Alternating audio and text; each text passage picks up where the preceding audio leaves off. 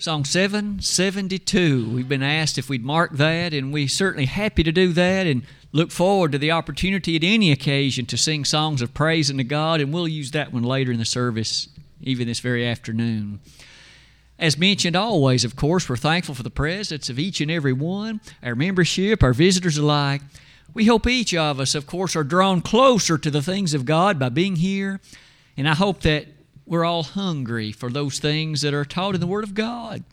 Aren't we taught in Matthew 5, verse 6? Blessed are they that do hunger and thirst after righteousness, for they shall be filled. I hope you'll be turning to Ecclesiastes chapter 5, and we'll devote our attention tonight to that interesting Old Testament chapter. In fact, we continue a series of studies on the book of Ecclesiastes this evening. You may notice on this slide is an extremely brief attempt on my part to remind you of uh, some of the earlier uh, sermons, the, the other lessons we've considered in the series. Starting from chapter 1, we've now arrived through the completion of chapter 4, and we've looked at a number of things. First, is life worth living? This book, among all the books of the Bible, seems to address that question more directly than the others. Solomon wrestled with it. Is life worth living? The book began by asserting in the second verse of the opening chapter, All is vanity, vanity of vanity, saith the preacher. And he began to highlight monotony and a number of things that seemingly suggest the answer to be no. But we've already learned in that discussion that there is more to be noted than just this. In fact, that monotony, as, we'll, as we learned in chapter 3, is really anchored in such a way that it gives your life and mine something to which it can always remain firmly affixed. God has put in place these ongoing, continuing matters, and you and I can fit our life in service to Him into those realities. For that reason, you'll notice on the middle of the slide, we come this evening after having finished that fourth chapter Solomon observed a number of oppressions and vanities that will continue in this chapter, but in places we might not have expected. As we take up the, fourth, the fifth chapter this evening, let's turn our slide to that place and begin our study like this. I mentioned just a moment ago that perhaps Solomon witnessed some vanities in places that he did not anticipate. Did you note the title already? Vanities in Divine Service? How could there be vanity among those who've gathered to worship God? It would seem in chapter number four, that which we studied on our last occasion, Solomon again had observed vanity sometimes in politics. I believe we'd still claim that that in many cases is the case. But he also saw vanity in some other regions and walks of life. He continues that appreciation. The opening verses will take us into the realm of divine service. Beginning in verse number one Keep thy foot when thou goest to the house of God, and be more ready to hear than to give the sacrifice of fools, for they consider not that they do evil. Be not rash with thy mouth, and let not thine heart be hasty to utter, to utter anything before the Lord, or before God, for God is in heaven and thou upon earth. Therefore let thy words be few. For a dream cometh through the multitude of business, and a fool's voice is known by multitude of words. When thou vowest a vow unto God, defer not to pay it. For he hath no pleasure in fools. Pay that thou hast vowed. Better is it that thou shouldest not vow than that thou shouldest vow and not pay. Suffer not thy mouth to cause thy flesh to sin neither say before the angel that it was an error. Wherefore should God be angry at thy voice and destroy the work of thine hands? For in the multitude of dreams and many words there are also divers vanities, but fear thou God. Some of these thoughts on this slide will lead us through a number of the appreciations of this.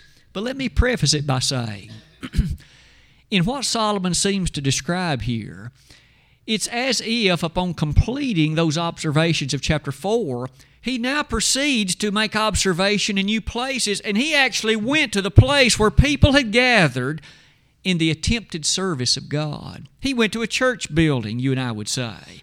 In that Old Testament era, it was a tabernacle. as he went. Maybe he expected there to find no vanity. Maybe he expected to find nothing that would defer or deter service to God, but he was mistaken. He saw some things and witnessed some things that also involved vanity. Solomon, what did you see? Verse 1 Keep thy foot when thou goest to the house of God. You and I might phrase that like this watch your step. Have you ever had parents or maybe others, individuals who were greatly in wisdom, and they urged you to watch your step? They urged you to proceed with caution in light of some activity in which you were making plans. Solomon now gave admonition keep thy foot. Where? When you go to the house of God. Maybe you and I would anticipate again, there wouldn't be any great vanity appearing at this place, but Solomon said, keep your foot. Watch your step. Because verse number one says, Be more ready to hear than to give the sacrifice of fools. It would appear that Solomon saw a lot of people gathering with those who offered worship and praise to God, but they were more interested in sacrifice and hearing what God had to say to them. Is that a danger still today? Is that a matter that you and I should be concerned about? Oh, I'm there. I've come to the services all right. And although Bible was preached and matters of the Word of God were presented, my mind was elsewhere. I really wasn't listening very well. And so I leave not greatly better than when I came. Solomon said, I saw this. Keep your foot, he affirmed. Be more ready to hear than to give the sacrifice of fools. And please note the way the verse ends. For they consider not that they do evil. Did you notice? Here were individuals that came to, to, to the worship.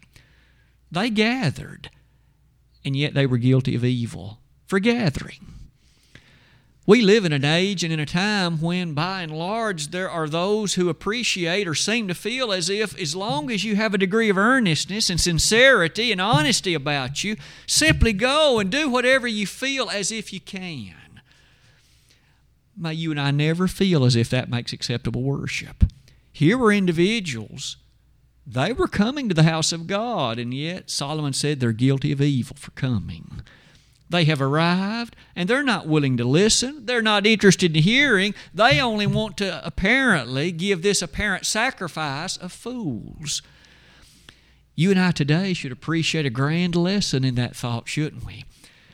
God's a spirit, and they that worship Him must.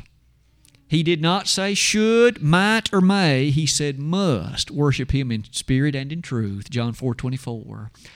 As Solomon witnessed this, notice it involved a vanity. And as you'll notice on that slide, this is by no means the only time in the Old Testament when matters like this were troubling the people of God. In Isaiah chapter 1, God rather directly, through the prophet Isaiah, told the people don't you come to services and do this anymore. I'm paraphrasing, obviously, part of chapter 1. But he says, Your oblations, I hate them.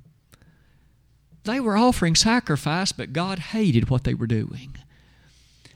May I suggest to each of us, worship is keenly interesting to God, and we need to keep our foot to make sure that when we assemble, we do so in the right attitude and in the right desire to hear the things of God, implement them in our heart, and live in a way that honors and pleases Him.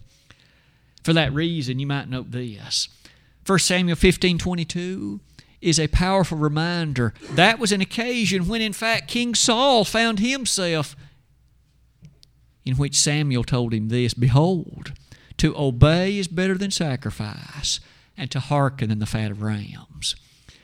You might recall that Saul had this notion, this idea of keeping some of the animals and things that he was supposed to destroy of the Amalekites.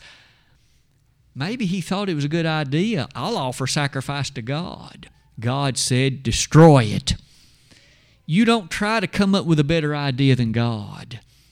To obey is better than sacrifice. That principle is still powerful, isn't it? Let's read on, though. What about verses 2 and following? Be not rash with thy mouth, and let not thine heart be hasty to utter anything before God. You'll note on the slide. Something else that Solomon witnessed. He observed hastiness in the things that some of those were saying who gathered at this tabernacle. What does it mean to be hasty? It appears from the verses that follow in context, at least two things are to be noted. First, there were some who uttered things without giving much thought to it. They really weren't intending to be faithful to what they said. They'd make a vow to God, but really it wasn't on their heart. Maybe they said it to impress those who heard, the scribes, the others that were in appearance. Maybe they said it just so that somebody nearby who wasn't an official would be impressed with their piety. At any rate, Solomon says, This isn't good. Be not rash with thy mouth. Isn't it true? That's still one of the dangers that can trouble any of us so easily. We talk before we think. We talk before we have thought things through, and maybe we make assertions or we give our word in light of something that later we end up having to take back because we're not able to fulfill it. In this instance, as we'll see in just a moment, that was taking place among some of these individuals who had assembled. Could I invite you to note these verses? One of the things that certainly is right in terms of our lesson, even to this morning, but it's an ongoing truth in the Word of God, isn't it? When we approach God in prayer, we're speaking to Him. Must we be mindful of this? Absolutely. May we never ever pray in such a way it's just words that emanate from our lips without really the thought in our heart. Because the New Testament teaches us that kind of prayer is not going to go anywhere. We've got to believe what we pray, James 1, verses 5 through 7. Let not that man think he'll receive anything of the Lord if he doesn't have faith that it'll be answered. Here, Solomon observed some who were making statements of prayer, but they were hasty, rash. They apparently were somewhat unbelieving. Again, it doesn't really matter the reasons why they said such things. That wasn't good. May you and I be careful. May we never pray just to impress somebody else. Who is our audience in prayer? It's the God of heaven. We're praying to Him. And we want to pray in a way that's according to His will, James 4, verse 2. We want to pray in such a way that our thoughts and our prayers and our supplications and our desires encircle the very throne of heaven, Revelation 5, verse 8, and brings about, of course, the great hearing of God. For that reason, look at this text in Ecclesiastes 5 again, verse number 2. Be not rash with thy mouth. That's a commandment.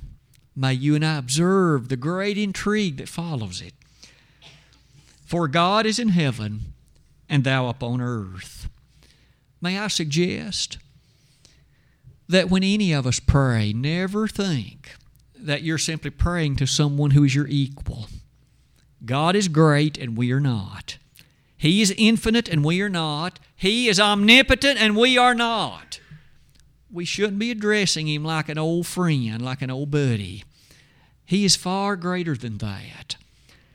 Isn't it interesting how that Jesus began his prayer? Here was the very Son of God himself, a member of the Godhead, and yet he could say, Our Father which art in heaven, hallowed be thy name. Matthew chapter 6, beginning in verse 9. I know that there are those in our world today who often will encourage by way of books and otherwise in your prayer life, speak to God like a friend. I don't believe that's right. In fact, I would assert in light of verses like this, we ought to be mighty cautious of this. God is not on our level. Doesn't Isaiah 55 tell us? He is in heaven and He is far greater than we. It is with that in mind, let's close this slide like this we have a couple of instances in the New Testament, at least, when there were individuals who loved to make long prayers, but they weren't doing it to petition God. They did it so people could hear how fine and eloquent they were. Gentlemen, when we lead prayers in public, or even when we pray, any of us in private, May the thoughts of that prayer emanate from our heart. We aren't simply talking so some other human being can hear us and be impressed with our vocabulary and our language. That's not the purpose of prayer. In Luke chapter 20, verse number 47, a very interesting comment is made where there there were some who prayed long prayers, but the inspired Holy Spirit noted it was for a pretense. They were only saying all these things just so everybody else could be impressed with how godly they were. That is not the idea behind our prayers. Solomon saw this and it bothered him. May it always be something that rests upon our heart as well.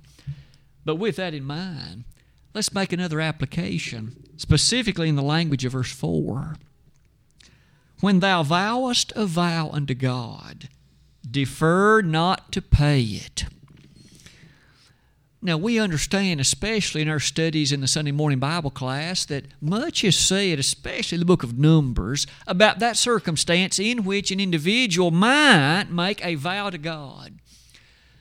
Now, it is true, in light of our study of those things, God didn't command that the vow to be made, but rather, if a person chose by willful volition to make that vow, you needed to be true to it. If you made a vow to God that you were going to engage in a certain activity or you were going to make a certain sacrifice, then you didn't need to back out in it. You needed to be true and follow through with what you promised. It would appear Solomon saw some people who had made a vow, but then perhaps offered some excuse. Well, I can't do it now. The words of the Holy Spirit still defer not to pay it. When you and I make an assertion, a promise to God, it's a serious thing.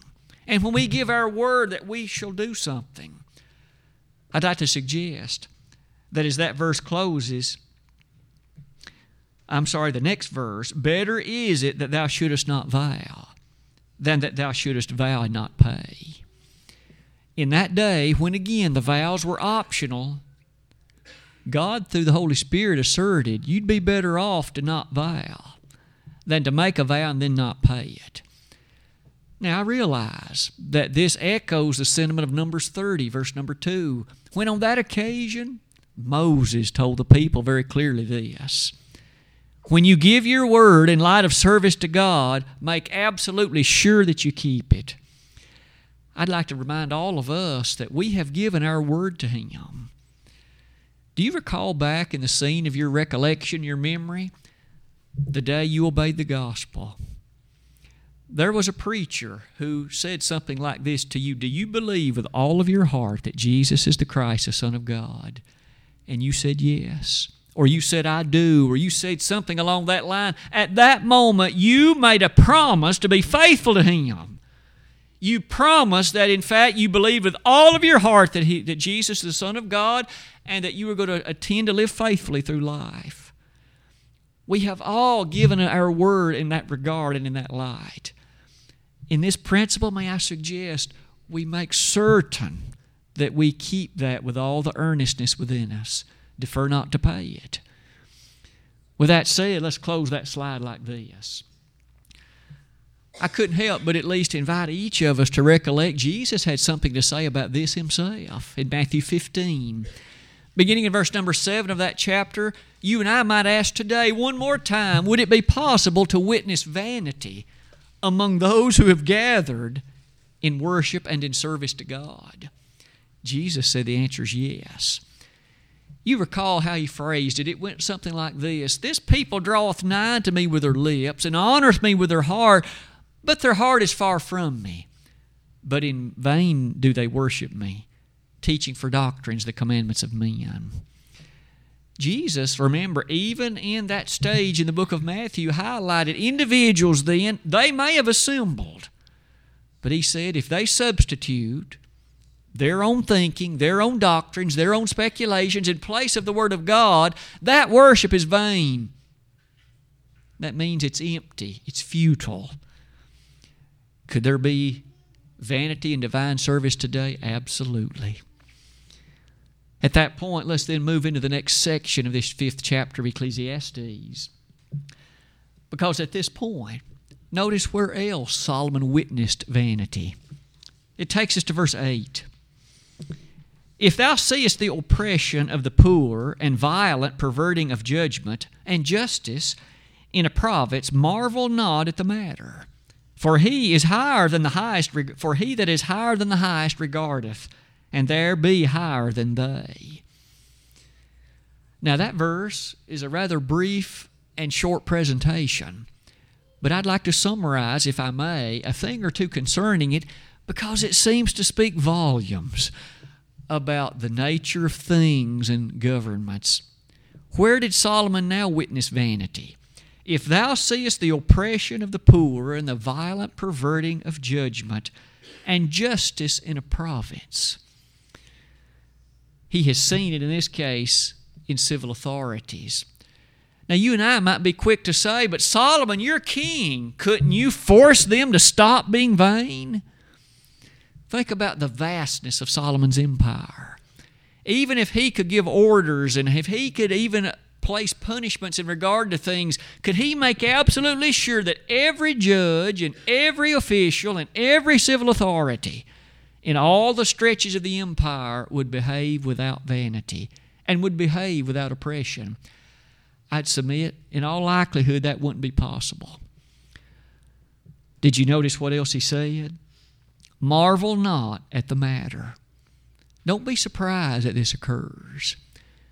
Today, we shouldn't be surprised that the government doesn't do everything that you and I would appreciate that it should in the light of biblical revelation.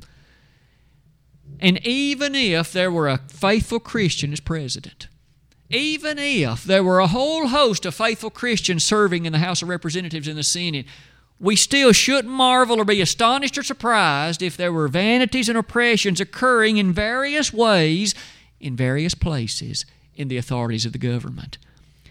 The government's too vast and too large, and every single individual would be subject to temptation, to bribery, to oppression, and various things, and we'd never be able to be sure that every single person behaved in a proper and righteous way. Solomon said, Don't be alarmed if the authorities don't always behave in a way that pleases God. You and I know in every empire, basically, it has been that way. Perhaps one more thing as the verse closes. May you and I never forget that he that is higher than the highest regardeth. God is watching, and every one of them will have to give an answer to God for what they do, what they uphold, and the decisions they make all of it's going to be noted by the one who is higher than they and the one who's regarding it. There's a sense in which I would wish every politician could at least think about the latter part of that verse. There's an all seeing eye watching you. Now, it's true, the human family may never know all the intricacies and the things that they do, but God knows. And He is going to bring it to bear in judgment if it's not forgiven. At that point, let's close that slide by noting that there have been a number of additional places in the Word of God where oppression and authorities was highlighted. We could mention the book of Zephaniah, the book of Micah, the book of Deuteronomy, and in each of those instances, God was aware of it, and He's still aware of it today. The last part of the chapter is going to be a practical exposition for you and me regarding a subject of intense practical interest riches, wealth, money. It is really remarkable on some occasions how often the Bible makes note of this, but in a sense, maybe we shouldn't be surprised. For after all, how much more practical can it be than things like currency and wealth and riches and money? Solomon, remember, he had a lot of money, he had a lot of riches, and even though his heart, it would seem, was in fact directed properly, he witnessed in some others that it wasn't always that way. Let's see what he saw. I trust that we'll be able to learn much about it. Beginning in verse number 9 Moreover, the profit of the earth is for all, the king himself is served by the field. He that loveth silver shall not be satisfied with silver, nor he that loveth abundance with increase. This is also vanity. When goods increase, they are increased that eat them. And what good is there to the owners thereof, saving the beholding of them with their eyes? The sleep of a laboring man is sweet, whether he eat little or much, but the abundance of the rich will not suffer him to sleep. There is a sore evil which I have seen under the sun, namely, riches kept for the owners thereof to their hurt. But those riches perish by evil travail, and he begetteth a son, and there is nothing in his hand. As he came forth of his mother's womb, naked shall he return to go as he came, and shall take nothing of his labor which he may carry away in his hand. And this also is a sore evil, that in all points as he came, so shall he go. And what profit hath he that hath labored for the wind? All his days also he eateth in darkness, and he shall, and he hath much sorrow and wrath with his sickness. I've tried to develop this point as follows there are several myths. That is to say, there are several perceptions that many people in our world have concerning riches, and those perceptions are wrong. Let's look at them one by one. Solomon dispels all of them in the span of a few verses. The first one is this one How often have you perhaps heard someone operate under the assumption that wealth, if I only had some more money, I'd be satisfied. I promise you, not because it's my wisdom, but because it's what the Bible says. He that loves silver will never be satisfied with silver. He that loves abundance will never be satisfied with plenty in regard to that abundance. Riches will not satisfy you. It never has and it never will. The reason is this God has made the human being in such a way there is a void inside him or her, and riches cannot fill that void. The only thing that can fill it is a connection to the one's maker, a connection to the one that made you, a connection. He and He alone has the means whereby that void can be filled to the overflow and provide purpose and meaning to life. The language of verse 10 still reads like this He that loveth silver shall not be satisfied with silver. You could substitute gold, rubies, emeralds, anything's going to be the same principle. Notice how that dispels that study, that myth, then. Many operate under the illusion if only I had more money, I'd be satisfied and happy. It just isn't so. Look at this next one. There are some who say, if only I had a little bit more money, I'd be able to live at ease. I wouldn't have to work so hard, and I'd have fewer obligations. That's not true either. Did you know how he said it? Verse number 11 When goods increase, they are increased that eat them. And what good is there to the owners thereof, saving the beholding of them with their eyes? When you acquire more, there's far more obligation to maintain it, sustain it, and upkeep it. And not only that, the more you have, there's a lot more taxes, and there's a lot more other maintenance costs, and there's a whole lot more on the mind of others who would like to get at them one way or the other. When goods increase, they are increased that eat them. There's a lot more responsibility keeping up the riches making sure you look over it and be a good steward of it. In that sense, one has to be mindful. If you have a lot, you may suddenly have a whole lot greater task simply trying to keep up with it. How do I invest it? How do I make sure that those I delegate it to are using it wisely? How do I make sure they're not embezzling and stealing from me? You may have a whole lot more work to do just trying to maintain all the money. Solomon told us this. Let's add another thing to it, and it's this one. If only I had a little more money, I'd sure have peace of mind. I'd be able to sleep well at night. Are you sure? The story's told about Mr. Rockefeller. Maybe you know about him. He was the richest man in America back about the turn of the 1900s. He had a vast railroad empire as well as a number of other businesses. He was a multi billionaire back in that day. The man was miserable. He was absolutely miserable. His health was deteriorating fast. He finally learned this interesting lesson. If I'll give my money away, instead of trying to look after it myself, and that's what he did. His health improved. He lived to be 98 years old. I'd suggest to you he learned something about peace of mind, and it didn't come with money. Now, he was blessed to have a lot of it. But when he learned that peace of mind wasn't in the money, it made a great difference in his health and a great difference in the other walks of his life. May I suggest these myths that the world tries to sell us, they're not true. And the Bible would urge us. Now, truly, we're thankful for the money God allows us to have, and we do need a certain amount of it to take care of the obligations of life. But may we never live just to accumulate more money.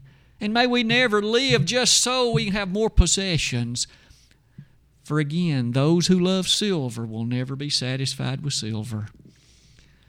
At that point, let's close that slide and note a great principle that should help us even as we proceed to the latter part of the chapter all that money and that wealth that we might have an interest in considering, who does it belong to?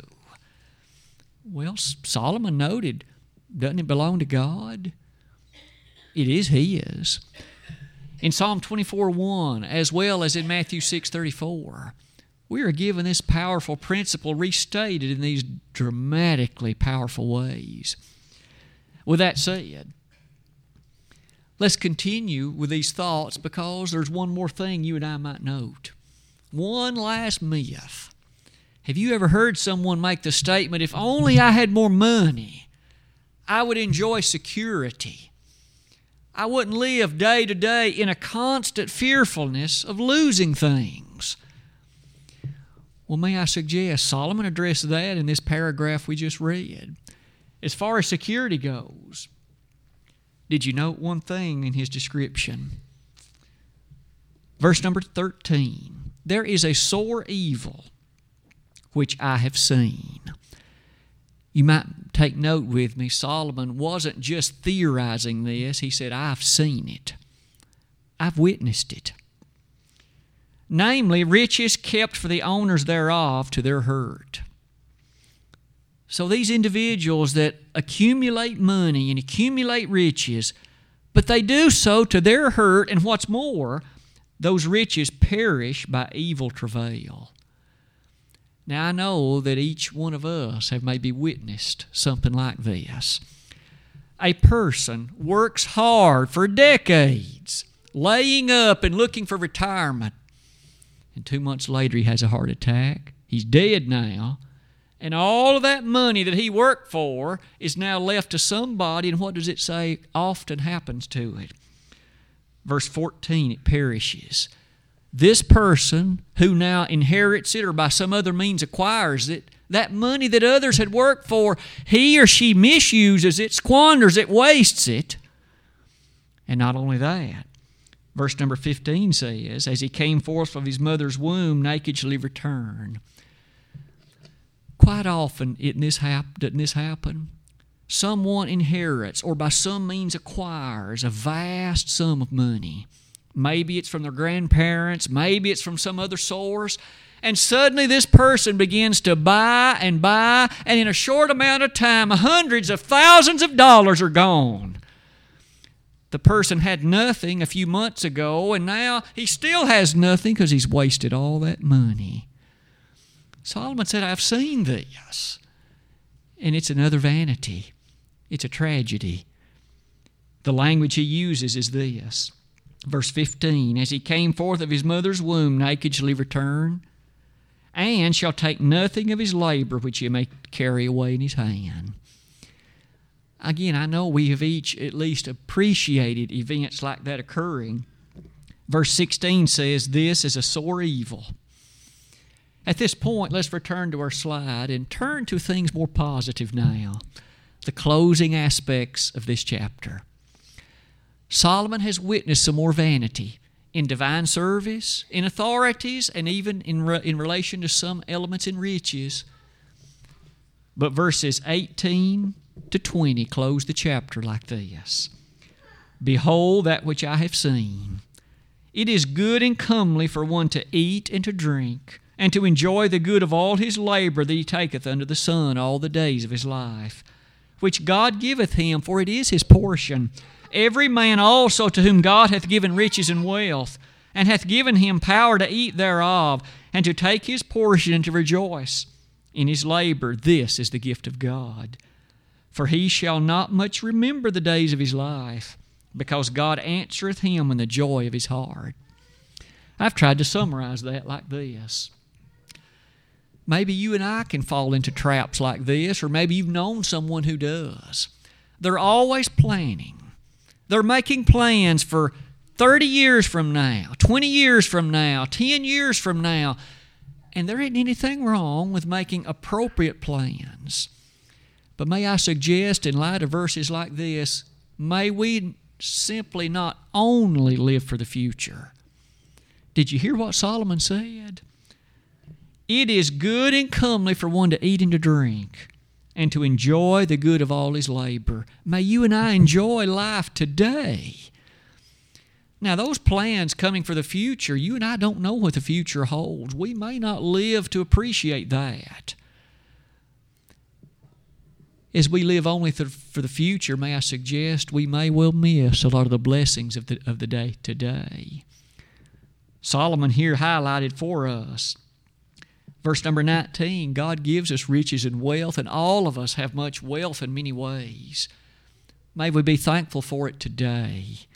May we, may we honor God with it today. May we understand the blessing it is for the day today and not only try to use it for what may well be in the distant future. One last thing on that slide. Contentment seems to be a message that bubbles to the surface of a chapter like this one. Are you content? Am I? We're told we should be. Philippians 4:11 still reminds us in such powerful words written by a man who himself was in prison and yet he could say, not that I speak in respect of want. For one thing I've learned to be content with such things as I have. I hope each of us will appreciate and be thankful for our food and the other things we do enjoy. And it's fine to wish to acquire, of course, but in a proper way. We aren't living for the money, we're living to be good stewards of that which God has given us. I hope as we close this fifth chapter of Ecclesiastes this evening, we can do so perhaps by highlighting one following set of observations. It has to do with the riches that we each have. As far as the Bible reveals it, there's only three sources for the monies that you and I may have. We can work for it, we can steal it, or we could acquire it by inheritance. We know the middle one's wrong, Ephesians 4:28. Most of us have been brought up to appreciate the first one. Work labor, so that you and I honestly receive that which we have by virtue of our invested labor. And the Bible encourages us to, to appreciate the value in that as He allows us to work for that obtaining. But as we obtain it, may we realize that let's not work all of our life away. Let's enjoy what we are in a position to appreciate by virtue of those blessings and gifts we do have that kind of lesson will be a very meaningful one for us. And it closes our lesson then in that way. More vanities is what Solomon has brought to our teaching. Some in divine service, some in the authorities, some even in regard to riches. But may you and I be hearty in the aspect of appreciating lessons from Ecclesiastes 5. I would suggest, though it's not the subject of, the night, of tonight's lesson, Ecclesiastes 6, we'll continue this discussion with some more vanities and some more observations about life, about our perspective on it. And we'll look forward to considering that on our next occasion. Tonight, maybe there's someone in the audience whose viewpoint on certain things in life has not been in keeping with the book of Ecclesiastes or even other Bible books. Don't you realize that these books are here for our learning? They're here for our wisdom. They're here for our instruction. Tonight, if we could be of assistance in maybe re- helping you rededicate your life to Jesus Christ, we'd be honored to do that. As we do that, of course, we would anticipate the need for you, if it's been a public sin, for you to make confession and repentance of it, and we'll be honored to pray to God on your behalf. If you've never become a Christian, don't you realize the greatest life by far to live on this, on this planet is a Christian life? Because not only do we have abundant life here, we have the only life hereafter. And I know that in your examination of your heart and life, you would want to seriously consider that. If tonight one of the elders, myself, could study with you or be of help to you, we'd be happy to do that. This very night, this song of encouragement, though, has been selected, and this is an opportune time. We would encourage you, even at this moment, to come if we can help you and do it at, once while together we stand and sing.